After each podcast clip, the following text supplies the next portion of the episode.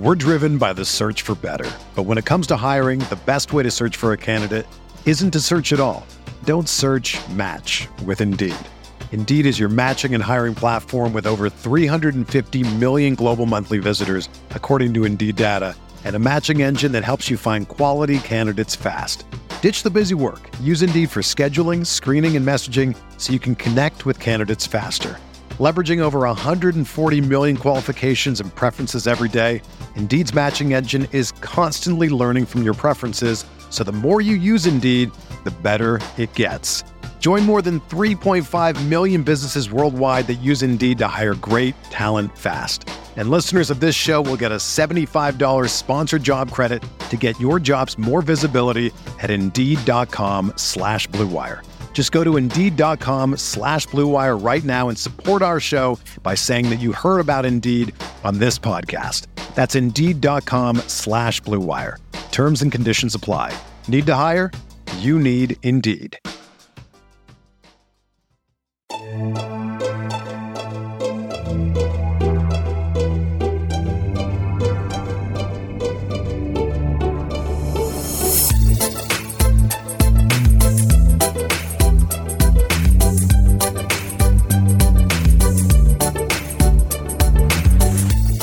Hey there, Knicks fans. How you doing? It's your boy Jonathan Macri with you for another episode of the Knicks Film School podcast coming at you uh, on a Monday for you. It is uh, Sunday at 9 17 p.m. for us. And I say us because, of course, I am joined by my co host, the person who should uh, evidently do every post game live stream because the only time the Knicks have won a game this week is when he filled in for me.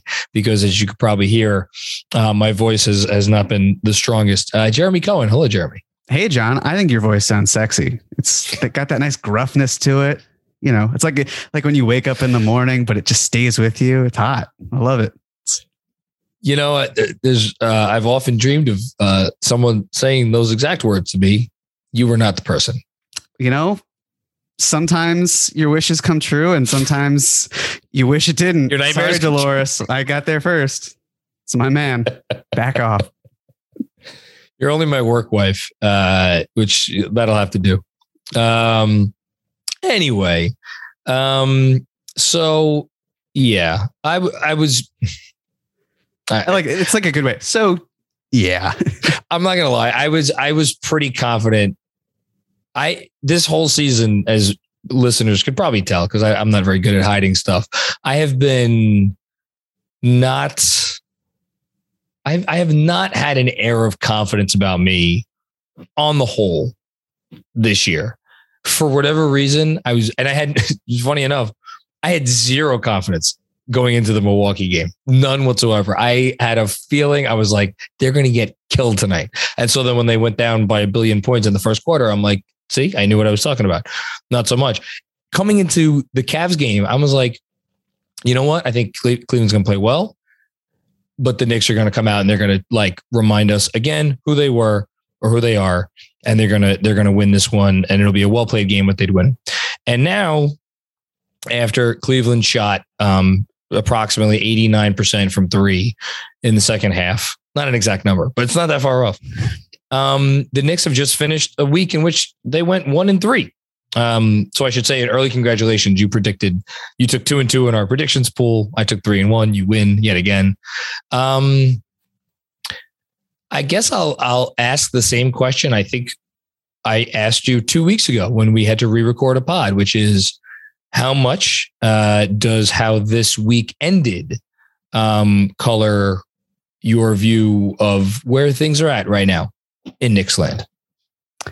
One and three is not an optimal week for sure.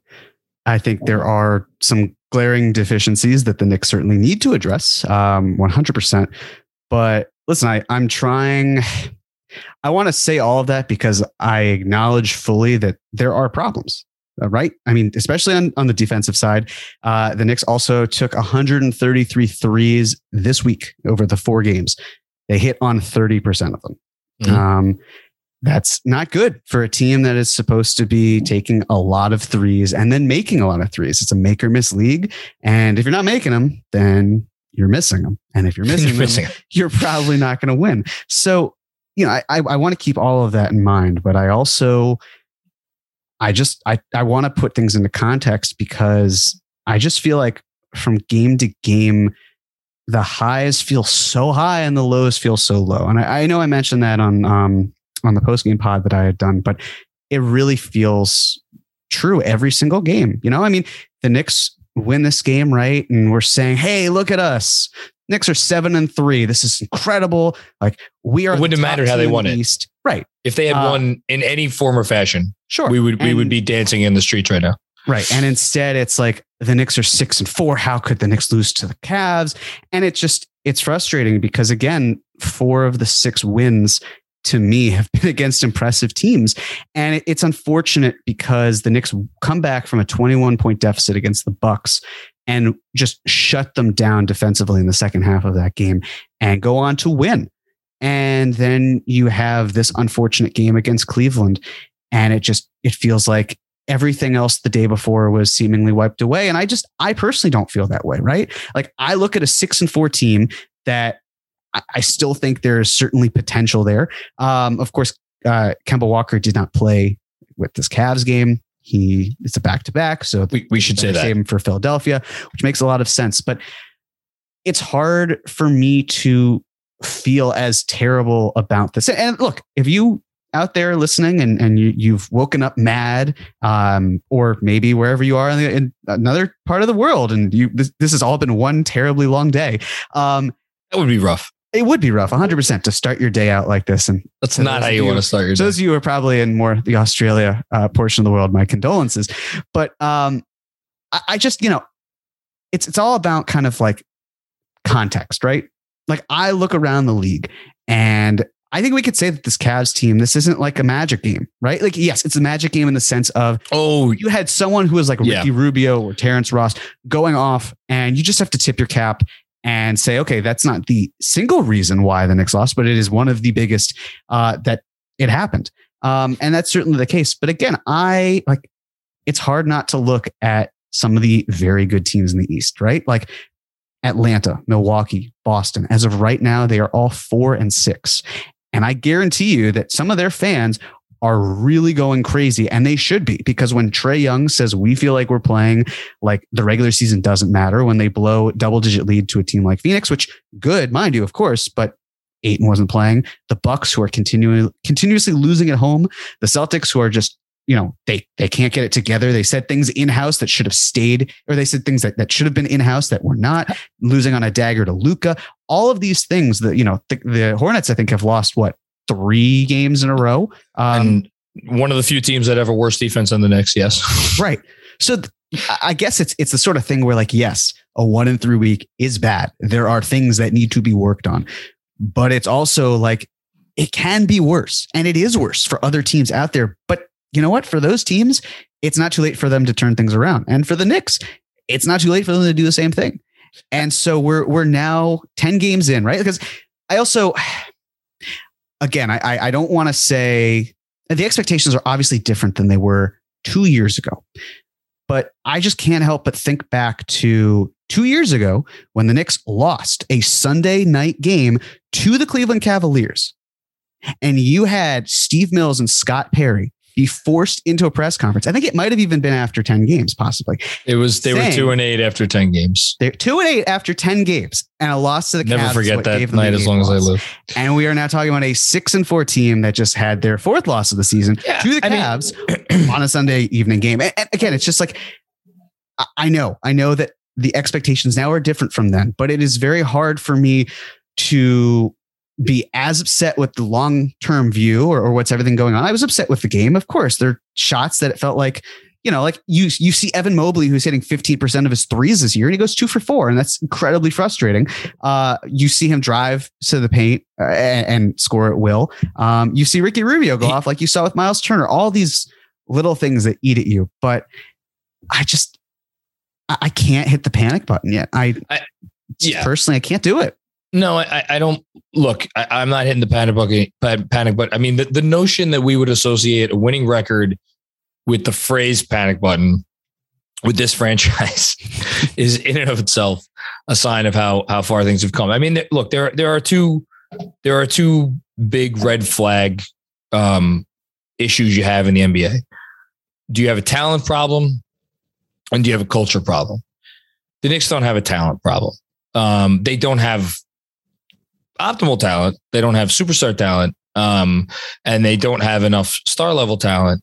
Um, but I don't think they have a talent problem to the point that this team can't accomplish the goals that it set out to accomplish this year, which are win, you know, more games than you lose, get in the playoffs, maybe win a first round series, give give a team a run in the first round, make a better showing than you made last year. You know, maybe screw around, get close to 50 wins if you have a really good year, if you get lucky in a few areas. You know, maybe you do end up winning the first round series, whatever. They're not trying to win a championship this year. They have enough talent to to accomplish the goals that they have set out for. I also do not believe that they have a culture problem. Um, I, I think, you know, you referenced in our text conversation before uh, RJ Barrett had a, had a nice Q and A uh, today. I think it was with Steve Serby of the mm-hmm. Um, in and there were a few few good lines from that. But one of the things I I took from it is, and this he this is not the first time we've heard somebody say this. I think RJ said it before.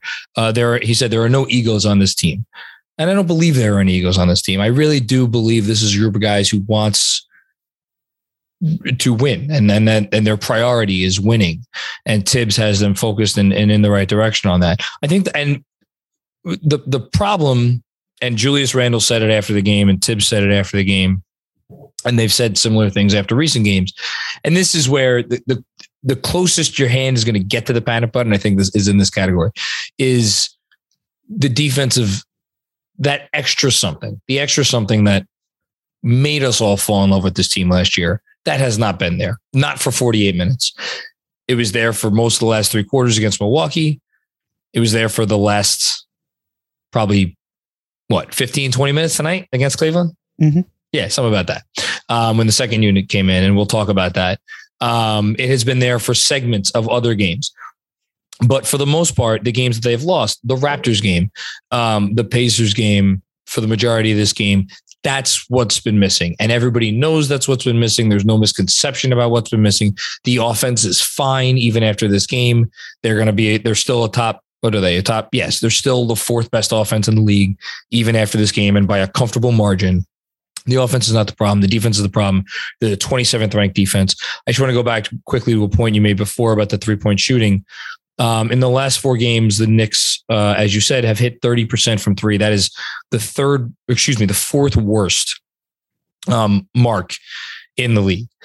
Um, so to me, it says something that they actually are still the fourth ranked offense in the league, even though for essentially now half the season, they have been one of the worst three point shooting teams in the league, which is, I think it's a, I'm taking that as a good sign um, but you know, you could certainly take that either way. So to me, the question at this point is okay, we know what the issue is. It's not an issue that can't be solved. It's just a matter of how far does this get? Because if this is a thing that they solve for the most part for good at some point in the next week or two weeks, then that's okay. We'll look back on this and be like, yeah, it was understandable. Last season was magical. You brought in new talent takes a while um, to, to, to kind of get everybody back on on their you know on their toes for 48 minutes um, or is this a season long thing and are we going to be st- sitting here in march and being like wow the Knicks are 23rd in defense that's not something we saw coming um, and that's the part that i think any Nick fan who is nervous and who is like and there are other issues that i'm sure you know we'll get into them um, who is kind of maybe being like, yeah, nervous. I think that's what that's if I was that was where I would be focused on. Yeah, you know, I think uh, one of the things that resonated as well was after the game, uh, Julius Randle. He said, and this is from Ian Begley tweeting. Uh, Julius Randle cited energy, fight, and will when asked about New York Knicks defensive uh, shortcomings after loss to Cleveland. Randle said the Knicks might not have proper edge coming into games. Randle said, I'll take accountability. I've got to be better to help team play with an edge. Yes. That goes hand in hand with what RJ said about the lack of egos, as you yep. mentioned. And it goes to show that, I mean, Randle's acutely aware of what needs to be worked on. I, I'm sure his, I'm sure his mentions say as such. I'm sure he can hear it. I think people probably tell, and I think he also knows it himself that maybe yeah commit more. And um, yeah, again, I think it's just we each individually hold the team to our own standards, and that's neither right or wrong. It's like there's a collective point. Like for me, as long as the Knicks hit the over where I did 43, I'm happy. I, will be happier from a less selfish or self-involved reason if yeah. they, you know, can can do better in the first round. Certainly, again, as you said, maybe win a playoff series. But you know, I know that the schedule is a little bit tougher moving forward. But as we've talked about, if it's playing down teams, that's the problem. And and playing up to teams is fine. Then you would hope that playing up to teams is, is going to continue to work out. So I, I, it just it also seemed like there were things within the game that people were concerned about that certainly weren't as problematic. Like Immanuel Quickley, he can hit shots. He's just slow start to the we're season. Gonna, just we're going like to talk about Immanuel Quickley. Yeah. Um, now or yeah. Well, well, well, actually, no. La- last thing before we move on to our our giving out our game balls for the week. Um, I, I do. Um, I, I I do just want to say, you know, briefly. So there was a clip going around. Um, I don't know if you saw it of uh, the Michael Porter Jr. missed shot and then slumped shoulders and like didn't get back on defense. Like, I, I feel like you can tell when you watch a team play and like there are certain guys do certain things where you're like, oh shit, there's really there's there's issues going on. And I don't feel that way watching this team. I, I look, I, I, know they gave up 126 points to Cleveland, but I, I just looked at right before we started. Cleveland shot 13 of 18 from three in the second half. Ricky Rubio had a game that Ricky Rubio, if you gave him, um, uh, shout out to the Eternals, Eternal serum, and he could live forever just as he is right now he could play a thousand, a hundred thousand more basketball games. He will never have a shooting night like he had tonight. Like I do not feel that the Knicks, the Knicks defense has been bad. It has not been good. I do not feel like it has been where you watch and you're like, oh, they're not trying. It's not that they're not trying. There's an edge missing, and that's why I appreciated Julius using that word. But here's the thing, and maybe this is a theme that's going to come up at some point with the with the league where it is right now, and in particular where the Eastern Conference where it is right now, if you are not playing with that edge, you are not going to win, and and that is you know uh, uh unless you're playing one of a couple teams, and we lost one of those teams already, so you know maybe even that's incorrect. Um, okay, uh, anything else before we give out our, our game balls for the week? Um, I guess just very quickly, the Utah Jazz lost the Magic. The Knicks and the Jazz are built very similarly, it happens. Yeah. It just they're victims too. Uh, they're um the the East. Uh, I want to say the East is big, man. Cleveland's big, man. Let me tell you, it's big. and they were missing Lauri Markkanen. And they're missing and Kevin Love. Lauri Markkanen at the three. Love Clyde. He's the best. Um, yes, there you go. We're driven by the search for better, but when it comes to hiring, the best way to search for a candidate isn't to search at all. Don't search. Match with Indeed. Indeed is your matching and hiring platform with over 350 million global monthly visitors, according to Indeed data, and a matching engine that helps you find quality candidates fast. Ditch the busy work. Use Indeed for scheduling, screening, and messaging so you can connect with candidates faster. Leveraging over 140 million qualifications and preferences every day, Indeed's matching engine is constantly learning from your preferences, so the more you use Indeed, the better it gets. Join more than 3.5 million businesses worldwide that use Indeed to hire great talent fast. And listeners of this show will get a $75 sponsored job credit to get your jobs more visibility at Indeed.com slash BlueWire. Just go to Indeed.com slash BlueWire right now and support our show by saying that you heard about Indeed on this podcast. That's Indeed.com slash BlueWire. Terms and conditions apply. Need to hire? You need Indeed. If you're a basketball junkie, then you know there's no better time of year than the NBA playoffs. Twice a week, JJ Redick is cooking on his podcast, The Old Man and the Three. He has guys come on in all stages of their careers to talk about the league and share stories you won't hear anywhere else, including Devin Booker on why he talks so much trash, Ray Allen's epic free throw competitions with LeBron in Miami, and the moment Tyrese Halliburton knew Pascal Siakam would be a good fit in Indy. In addition to player interviews, every Monday JJ breaks down the top three things happening around the NBA with unmatched analysis, not outlandish takes, and is often joined by masterminds of the game like Tim Legler to dive deep on rookie reports, trade breakdowns, and why is mean mugging now a tech? You won't find another outlet that covers the game as comprehensively and with such insight as JJ does it on The Old Man and the Three. Make this your companion podcast during the playoffs. Listen to The Old Man and the Three ad free on Wondery Plus or wherever you get your podcasts. Knicks basketball is finally back, and there's no need to exhaust yourself searching all over the internet for Knicks tickets anymore because TickPick, that's T I C K P I C K, is the original no fee ticket site and the only one you'll ever need as your go to for all NBA tickets. TickPick got rid of all those awful service fees that all other sites charge, which lets them guarantee the best prices on all their NBA tickets. Don't believe it? If you could find better prices for the same seats on another ticket site, TickPick will give you 110% of the difference in the purchase price. When the Knicks schedule came out, there are definitely certain dates we all circled on the calendar. October 20th against the Celtics, Christmas Day against the Hawks, January 12th against the Mavericks, even April 6th against Brooklyn. Whether on the road or in the garden, TickPick has you covered. Visit tickpick.com slash film school today to save $10 on your first order of Knicks tickets. That's tickpick.com slash film school to save $10 on your first order of Knicks tickets today. Okay, game balls. Um, so again, this is a, a segment we introduced uh, last week. I think it was our first one, where we want to highlight or give credit to uh, somebody for their performance or analysis this week. We have a few different candidates. Um, this is a little bit tough because the guy who was probably in the lead for this, I won't, I won't say any names. Going into tonight, going into Sunday night's game, had easily his worst game of the year. So I don't know. I don't know what we do with that. Um, I kind of want you to go first, so the ball's not in my court. Unless you want to, if you want to toss it to me, you can toss it to me. Uh, no, I'll toss it back to you. You're going to toss it back to me. Well, you went first last time, so I'll let you go first this time because you don't want to go first. You know, okay. So look, recency bias. I'm giving my game ball to Immanuel Quickley, and I'm giving my game ball to Immanuel Quickley.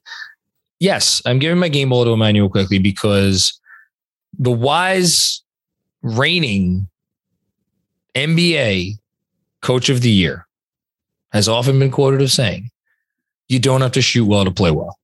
And Immanuel Quickley has shot as he has been the uh, by some metrics in terms of like if you account for like volume and like guys who actually take enough shots, he's probably been the worst shooter in the NBA uh, certainly going into the Milwaukee game. The Milwaukee game, I think he was four for nine tonight. I don't know what his exact line was. I don't really care what his line was um, because he finally hit shots. Uh, I have it here. He was three for eight. Um, so again, doesn't sound great, but if you watch the game, you you knew it was a little bit different than that. He has not let his shooting struggles um, affect his ability to impact the game in other ways one bit. And I thought his defense um, was part of it was the whole second unit's defense that changed the game in Milwaukee. Um, and obviously someone else was more responsible for their win in Milwaukee, but I thought Quickley's defense was a massive part of it. Hit a big um, uh, three at the end of the third quarter to keep momentum going.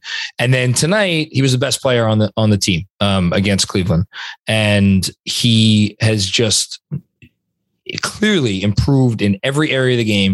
And he's showing that every minute that he's on the court, the shots just haven't really been falling. And then a couple, but a couple are starting to fall. So I'm very high in Immanuel Quickley, And just because of all the people who were like, shoot him to the moon after seven bad games shooting wise, um, he gets my game ball for the week. No, I, I, do agree with you in the sense that Immanuel Quickley, just because he wasn't shooting, it didn't mean he wasn't contributing. I thought his defense this past week has been fantastic. Uh, and the passing's been there, you know, the, the improved very much so. Um, that second unit looked great. He looked great. I mean, that's that's the thing. Like, he's this is why plus minus to me are so just not accurate. He's a minus four. Like, if you watch yeah. Immanuel Quickley play this game, Yeah. you wouldn't think he was a negative on the floor.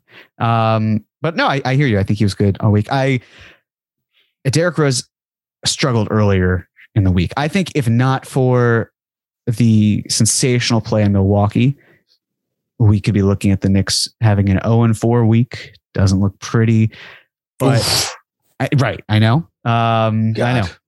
So I, you that would have been bad. I'm going to give Derrick honorable mention, but I'm going to Okay. have to go with RJ Barrett because if we're Okay. talking about the full week, um, this of course was, as you said, I think the worst game of RJ's uh, season, young season. should thus say far. His stat line uh, against Cleveland: three of thirteen. He missed all six from deep.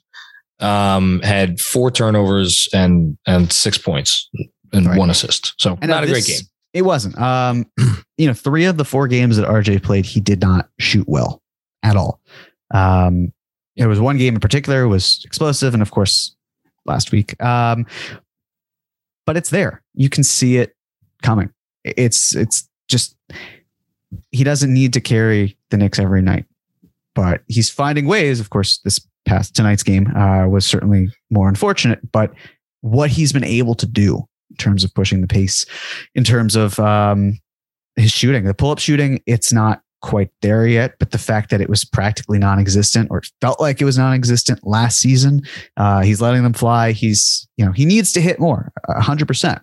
But there's, there's proof that it can, the trajectory is getting better and he's 21 years old. Can I So just when- say I'd be more worried if he wasn't taking them. Yeah. I love the fact that he's taking them, and I that's why before the season I was like, you know what? I bet you he shoots worse from three this year because he tries more of these, as he should. That's what he should be doing. Yeah. And, you know, as of around right now, he's he's a little bit worse than where he was last year. Last year was a 40% shooter from three. Yeah. So things are going nicely for him. And it, it's just fun to see it click with a young player because when's the last time that we really saw a young player like this come along? I mean, I don't even know if if I have ever seen that on the Knicks, considering how the Charlie Ward curse has existed since 1999. So you know the ability to see i mean yes you could say mitchell robinson but it's it's not the same um No, I mean Porzingis is the only guy, and I don't feel like Sure. Porzingis consistently elevated and like took another step and then another step and another step. He he like he would take a step and then he'd plateau and then he'd go Mhm. back a little bit. You know, it's like that's maybe how it was. hurt yeah, Yeah. there's you know i agree i completely erased porzingis's uh existence from my mind but uh but no even still i i just it's not quite the same for me and so it's just a joy to be able to feel like i, I think that's the other thing right the the more zen like approach i take is yeah i want the Knicks to obviously win right now um, they need to improve. They should improve. They're a better team than how they're playing games like this past week. But it's also just like, okay, if RJ Barrett is the present and the future and he's 21 years old, there's time. Like Yeah. it's it's not like we have to do this right now. It's not like the Bulls, right? Where maybe the, the window's a little bit shorter there. There's there's a very lengthy period of time. Um, like when you see Obi Toppin doing better than expected, Immanuel Quickley still stepping up. Um, you're seeing Quentin Grimes. I thought that uh, outside of, of course, the air ball, you know, it, it seemed like things were starting to He had nice nicely for him. And, right. And, and it's just few moments in your rookie years that, that kind of you piece together and, and grow from there.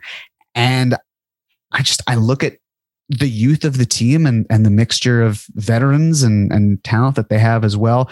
And it's just like, if you're going to focus on the young guys, like look at a place like Orlando where they're three and eight and they've got all these, this young talent and they're just not, they're not good. And that's fine because that's not their goal. But if you look around the league, how many players are looking like RJ Barrett is and they're on good teams and they're his age? I, I there aren't a lot. It's not Maybe. Tyler Herro. And again, Tyler Herro is not better to me than RJ Barrett.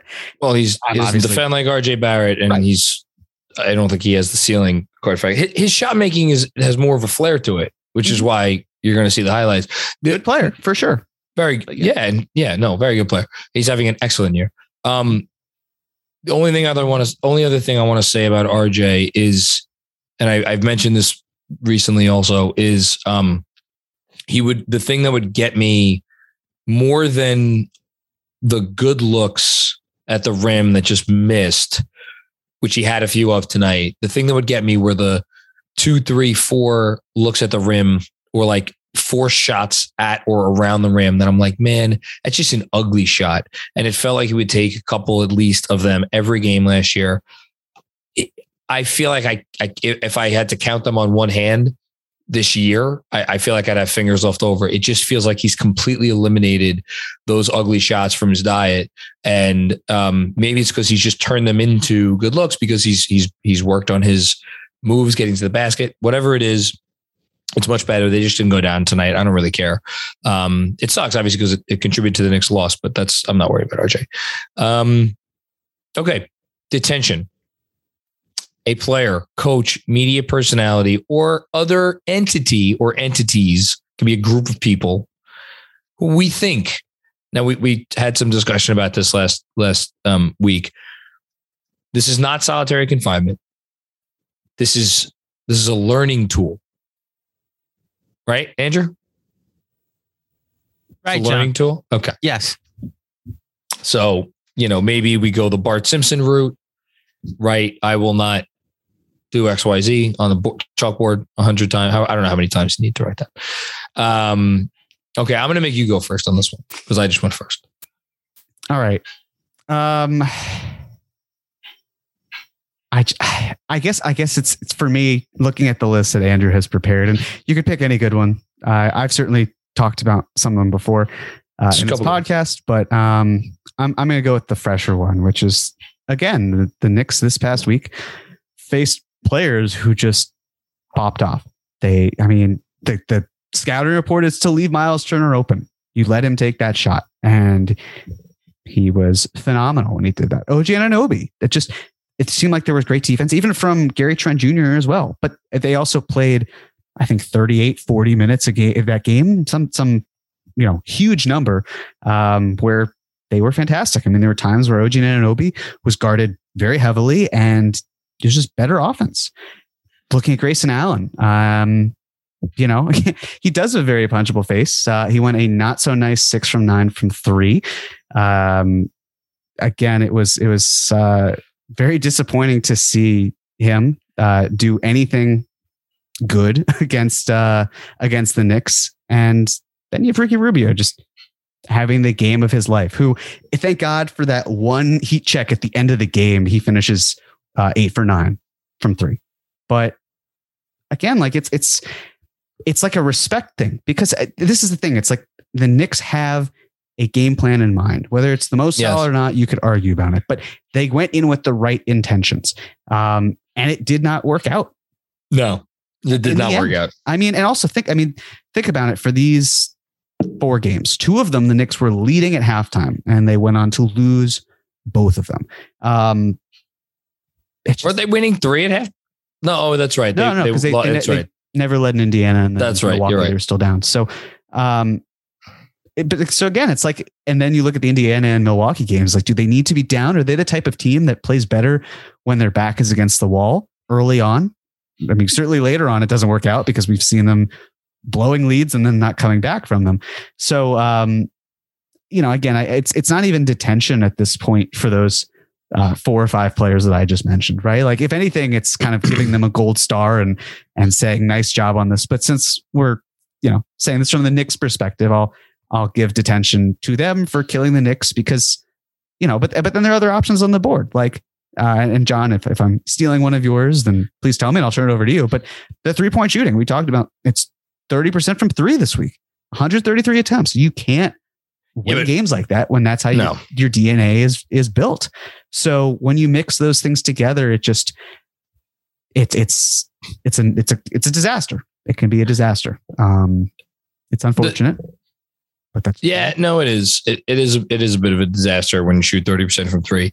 Um, I'm gonna go in a different direction, and uh, man, I don't want to get myself in trouble here. I so I wrote before the season that uh, um, like I guess I, I, made some like preseason predictions in like certain categories, and I wrote uh, one about the the Knick that is most likely to draw the fans' ire uh, the ire of the fans. And I was like thinking, ah, is it Noel? I think that's who I landed on. Might it be Evan Fournier if he gets off to a cold start? Um, you know, Kemba Walker. I, I I thought, you know, because I figured Rose would be very good and Kemba might, you know, it might be an adjustment. And I re- I should have realized the obvious answer was staring me in the face the whole time. And it was always going to be Julius Randle.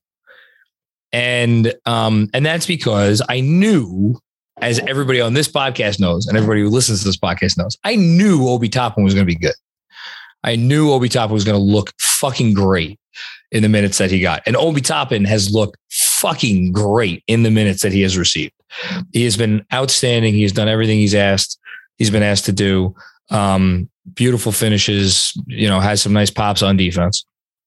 So it was always going to be Julius because unless he like he would have needed to come back and play as otherworldly as he played last year and and I don't know maybe like maybe we should have realized that that may not have been in the cards. And there was a possibility for him to take a half a step back and be closer to the player he was over the course of his career. Now, I think there's a chance he gets back to being the player he was for most of the last season. He's struggling right now. I think it's obvious he's struggling right now. He's in his head a little bit. It's kind of gone away a little bit, but it resurfaced a little bit this game. So, the, but my attention is going to go to. Um, it seems like there is a contingent of people out there who every after every loss are looking for ways to pin it on Julius. And um, tonight it was how dare Tom Thibodeau put Julius Randle back in in the fourth quarter for Obi Toppin. And look, Obi got six minutes of run from. He basically played the first six minutes of the second of the fourth quarter. It was a good six minutes. Do I think if he finished the game, the Knicks would have won this game? Absolutely not. I don't think it would have made a difference. So I think Julius Randle lost the game for the Knicks. No, I do not think so. Um, at some point, you have to show a certain modicum of faith in the guy who essentially changed your franchise a year ago. And, um, you know, eight or nine or 10 or 15 or 20, even like so so games for me is not the time to be like, you know what? I'm going to go with the kid to uh, close out this big game. I just don't think we're there yet. And I feel like that could have really, really damaging repercussions um, on the locker room, on just the, the, organizational, the bedrock of the culture that they built. Um, and you want to tell me, well, if Julius is really the team leader, then he should be able to swallow it and be like, that's fine. Yeah. Okay that's all well and good. That's very nice and, and sweet and and and you know comforting to say. It's just that's not like go find the the the player in the NBA who has accomplished what Julius just accomplished, and they would be like, yeah, no, that's that's that's totally fine. I'm cool with that. Get, you know, give the kid my run. Like it just it doesn't happen. Like Julius has earned a, a, a very long leash, and he's not even playing that poorly. He's playing poorly for him based on what the standard he set last year was, you know, but um, so that's kind of gotten to me a little bit. And uh, I, I hope that that subsides. And I hope it subsides because Julius plays so well that it's all going to make this, you know, flitter away. But so to I, be clear, I, you're putting people upset with Julius in detention or you're putting Obi Toppin in detention for playing so oh, no. people are upset.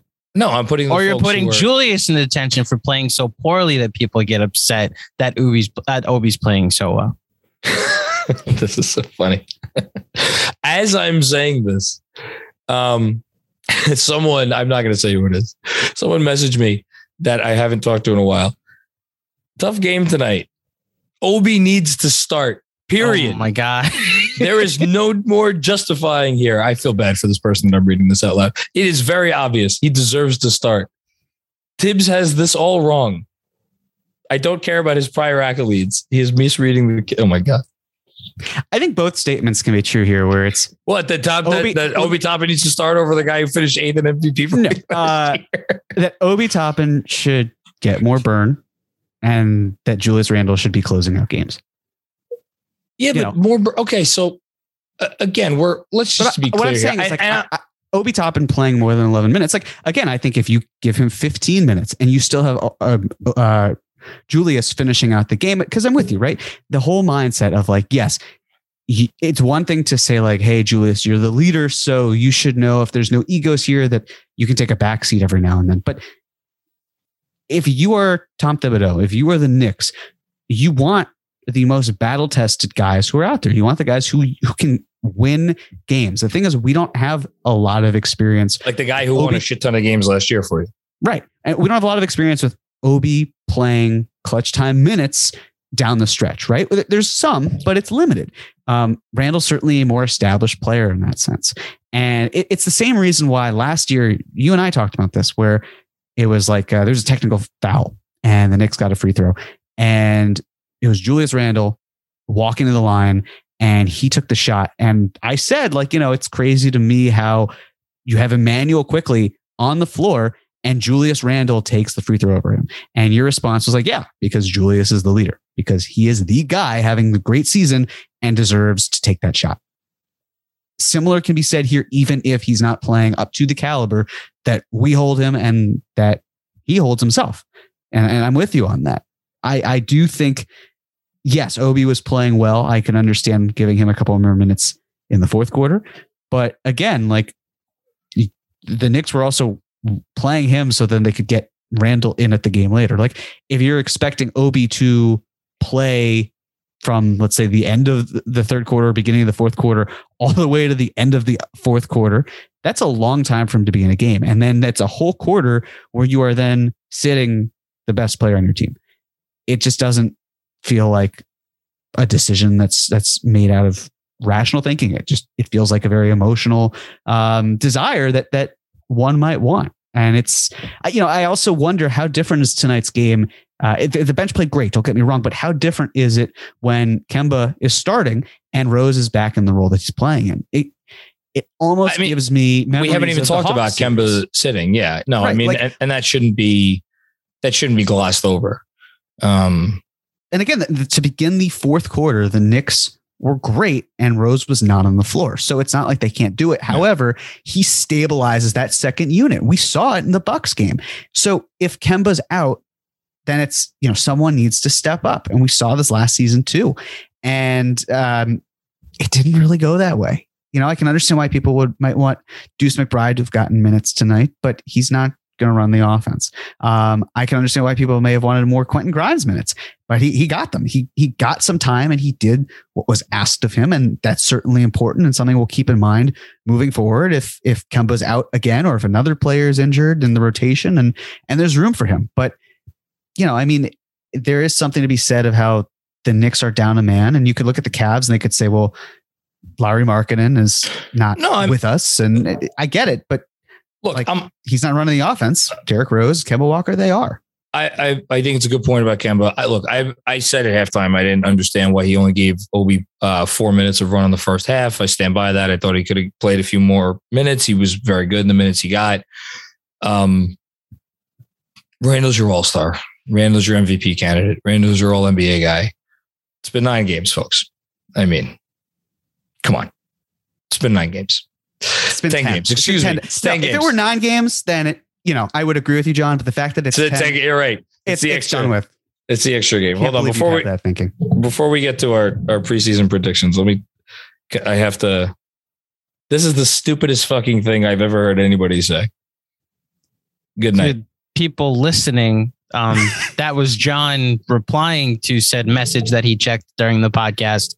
It was actually. Uh, it wasn't really that uh, Scarlet Ray woke up in the middle of the night and handed John a beautiful hand drawn painting. And then he said what he just said, which uh, no, that's that's that's rough. I feel like there's a reaction gift there from now on. Anytime we see a, a tweet we don't like, and it's just John going, "This is the stupidest fucking thing I ever." Good night. The journey to a smoke-free future can be a long and winding road, but if you're ready for a change, consider taking Zyn for a spin. Zyn nicotine pouches offer a fresh way to discover your nicotine satisfaction. Anywhere, anytime. No smoke, no spit, and no lingering odor. Get in gear with the Zyn 10 Challenge and enjoy 10 smoke free, spit free days for just $5.95. Order online and start your new journey today. Warning this product contains nicotine. Nicotine is an addictive chemical. Get ready for the greatest roast of all time the Roast of Tom Brady, a Netflix live event happening May 5th. Hosted by Kevin Hart, the seven time world champion gets his cleats held to the fire by famous friends and frenemies on an unforgettable night where everything is fair game. Tune in on May 5th at 5 p.m. Pacific time for the Roast of Tom Brady, live only on Netflix. All right, predictions. Uh, so Jeremy, you're two and zero to start the season. Um, I am zero and two. This is obviously unfortunate because it means you get to pick first now this week, and I think there's, well, I don't know. This might be I- actually tough. I'm in a tougher spot than I think you are because I pick one and then you get the other one. So uh, the opponents that the Knicks are facing it is uh, the Sixers, uh, the Bucks, and then the Hornets. Two of those games, the Sixers and the Hornets games, they are away games, and the Bucks game is at home.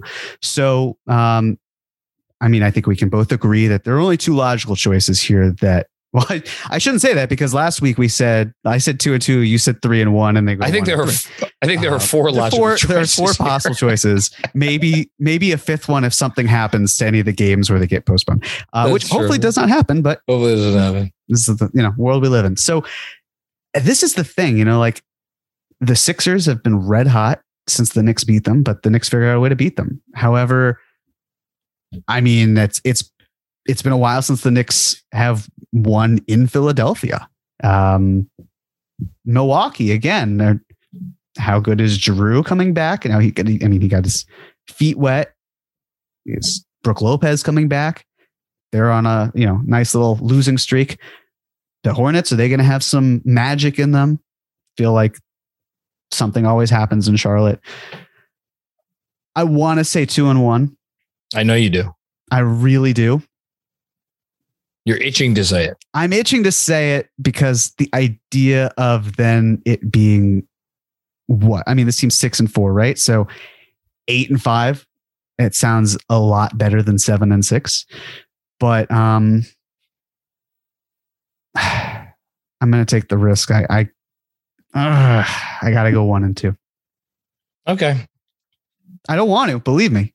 I do not, but I just um Um, I think it I think it gets a little bit worse before it gets better. I would have taken one and two. Uh, Although to be honest, if you would have taken one and two, then it's possible two and one might win now. So I mean, I'm going to take two and one. were you going to take three and zero or zero and three? I was not. I'm not taking three and zero. Okay, There's zero part of me that thinks three and zero is happening. I'll say that. I'll take two and one. I'll just leave it at that.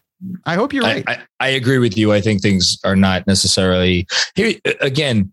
I think they could come out and they could play outstanding against Philadelphia, outstanding, and lose the game because it's in Philly. It's the second night of a back to back, and then it's Milwaukee at home. You just played Milwaukee. I think honestly, of the three games, that actually that might be the game I think I'm most confident in because I have a bad fucking feeling going into Charlotte against a team that still is putting up a ton of points.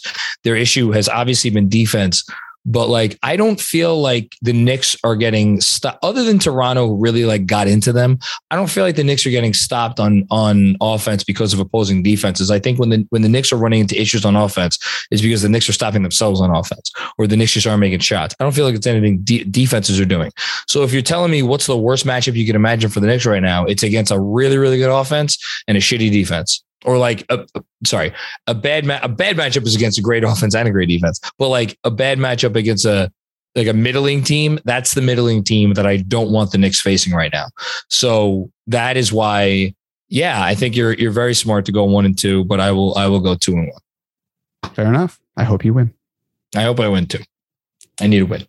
The panic that will ensue if this team is under 500 when we record next Sunday. Would not be great. Would not not great, Bob. If they're six and seven, I mean, they didn't. They, what they lose? Five of six Well, no, they last they were season. five and on. three, Yeah, and then they went went to five and seven. They lost four straight. Then they won two straight.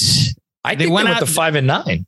Uh, there was five and seven because then they won. I think it was a game in Golden State. I know it went from five and three to five and oh, it might have got to five and eight because five and eight was the Cleveland game, um, the Friday night game. But No, they. I'm Andrew. Are you looking at it. They got right to now. five and nine, They were five and three. They lost five games in a row. so it was five. la- yeah, so five and eight. the last of those games, so five and eight. Yes, they, sorry, they were five and eight. So I, I had the five in a row in my in my head. Yeah. And the last game was a Cleveland game. The last game was the Cleveland game. That's correct. Yeah, But in in that in the midst of that were um, two games where they got absolutely murdered, where they lost to Denver by 25, and then they lost to uh, Charlotte. Oh my god, I remember that game. They played like shit that game uh, by tw- by 21. that was a Kevin Knox game, the Charlotte game. Yeah, Kevin Knox had like five threes in the second quarter, and he never saw meaningful minutes the rest of the season. And then and then was the Brooklyn game. They lost 116, 109. That was like that was a feel good loss, Mm-hmm. you know. Um, and then the Cleveland game was like, oh, this is not good. Mm-hmm. Yeah. So Yeah. that's I do want to say one thing about last season. I, I know that we can't just assume that this team can pull nine game winning streaks and what 12 of 13 out of their hat. It's, it's a good assumption. willy nilly. But um, I was looking at the this you know how the team was doing last year, and I think it's easy, very easy to forget because I certainly did that uh, the Knicks were almost at the seventy five percent mark of the NBA season, and they were still under five hundred. Yeah. But we also shouldn't compare this team to that team. We this should- team's more I- talented than that team. hundred percent. And again, that's why I'm saying like it shouldn't that, that shouldn't be the you know like hey at least this is. But the point being, it's that it's you know it's not too late. It's No, I know, but they're- too late until it is too late, and then when it's too late, we'll know when it is. But we're Yeah, but nowhere the- near that point. I understand that. I understand everything. And look, I don't want to go back on anything we said in this episode, but the frustrating part is that they're six and four, and you feel watching this Cleveland game, you feel you felt watching the Toronto game. Um, you know, I, the Orlando game. I don't even know what the fuck you do with the Orlando game. Um, and what was the other one? Like the Pacer, like they're losing these games where you're like, not to say that this team should be nine and zero, they should not be, or eight and one, or seven. Like they're they, you are what your record says you are. You, they they are what they should be. But the but the ways they're lo- it's the ways they're losing the Sure. games, and that it, it goes without saying. I know we've danced around it, and last season, what made it easier to stomach early on is when they lost, they lost because they weren't very good, and they got better after they got Derrick Rose, and then like some guys started finding themselves. RJ started in that. Don't forget, RJ started in that hellacious shooting slump after the first game in Indiana. He couldn't hit the far side of a barn for ten games. So like there were reasons why they were they were bad. Guys were injured. Burks was out for a while. Like Knox was getting rotation minutes and stuff like that. So um, you know, this team has been healthy other than tonight. You know, when Kemba sat out. So I I don't know. Um, I really hope they don't go 0 3. That would be bad. Um, part of me would actually sign for one and two. Uh, okay. Andrew, anything from you before we get out of here? I have one thing and it's not Knicks related, but it is Blue Wire related. Um, Okay. Jeremy might know what I'm talking about, but I'm almost positive John won't. Are you aware of the rumor surrounding Cal Ripken Jr. and Kevin Costner? I am indeed. Jeremy is. John. John's giving me a face of I have five heads. I don't have a fucking clue what you're talking about. Okay, so you know, let me let me play real dumb with John. You know who Cal Ripken is, right? Okay, he's just gave me the look of go fuck myself now. Okay, so Cal Ripken obviously famous for the Iron Man streak of passing Lou Gehrig, which uh, broke in '95, which uh, he's credited a lot with bringing baseball back. It is a very heroic moment when Cal Ripken broke Lou Gehrig's streak. Um, in 1997 he there was a game against the Mariners, the Orioles against the Mariners in Baltimore that all of a sudden a whole tower of lights malfunctioned and the game had to be postponed. And the rumor is that Cal Ripken Jr. caught Kevin Costner in bed with his wife and was either like hurt because he just tried to fight Kevin Costner or in police custody. And he called the Orioles and said, delay the game somehow so that way my streak continues. And they both denied it. And like years, like, S- Snopes did a, a investigation in 2001 to try and disprove all of it. Well, two Blue Wire pos- podcasters, I want to give them credit. Sam Dingman and Mac Montandon uh, heard, we're at a birthday party maybe a year or so ago. I guess Uh-huh. probably before, maybe before COVID, but they heard from people working um, in the police, the Baltimore Police Department at the time that yes, this is absolutely true. And Blue Wire put some money behind it. And now there's a podcast on Blue Wire called The Rumor that breaks down whether or not this thing was true. And I'm three episodes in and it is captivating. Like all the true crime stuff that you guys listen to, if you're into that, this, a is real for thing. this is for you if you're a baseball fan. And uh, Jeremy, I'm now not only convinced this happened, but I think we should nullify the streak and say that Lou Gehrig is actually the Iron Man. And if we're really being conspiratorial, I think Kyrie did steroids, and that's why people. Uh, that's how he was able to play so many games in a row. Anyway, Wasn't he? Wasn't he the first player to get in unanimously? no, Mariano No. did. Yeah, it was Mariano. Oh, that's right. Did so, Yeah. someone didn't vote for Cal? Like someone didn't vote people? for. Gr- Someone didn't gro- vote for uh, Jeter. Mm-hmm. Jeter. One person didn't vote for Jeter. Three people didn't vote for Ken Griffey, and then Tom Seaver's the next highest. I before thought that. Cal was up there. I guess not. Cal uh, had like 95% of the vote. Back Oh, then, okay. it was still popular. Like, oh, it's your first ballot. I'm not putting you Oh, in because Joe DiMaggio was first Okay. ballot, didn't make it on his first ballot. So neither should anybody. All right. But all those guys have lost their votes because, you know, old.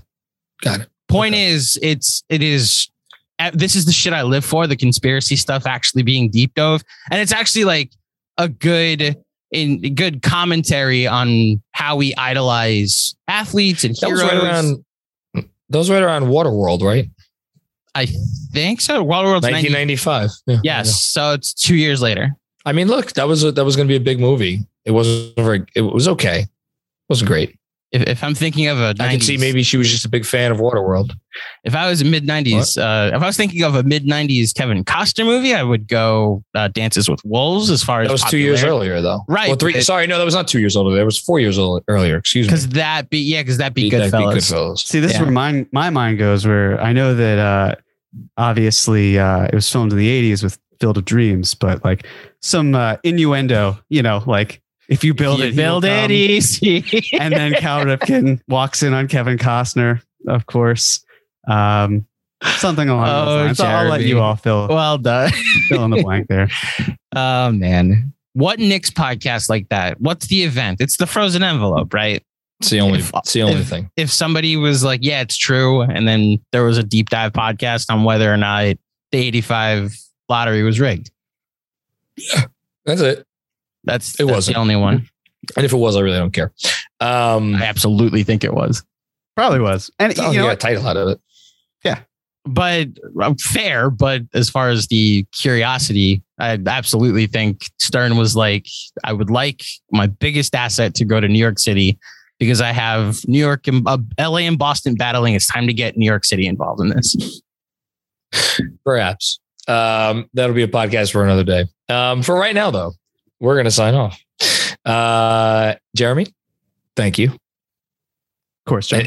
Uh, Andrew, thank you. You're welcome, John. Get well soon, by the way. Thank you for toughing it out the last couple of days. Um, yeah, of course. Uh, again, be- also find a way to keep that voice. I, I'm I'm going to try. It sounds better than it did. Uh, and everybody out there, thank you for checking out another episode of the Knicks Film School podcast. We will be back with you uh, with more funny games very soon. Uh, until next time, um, be well, stay safe, and we'll talk to you soon.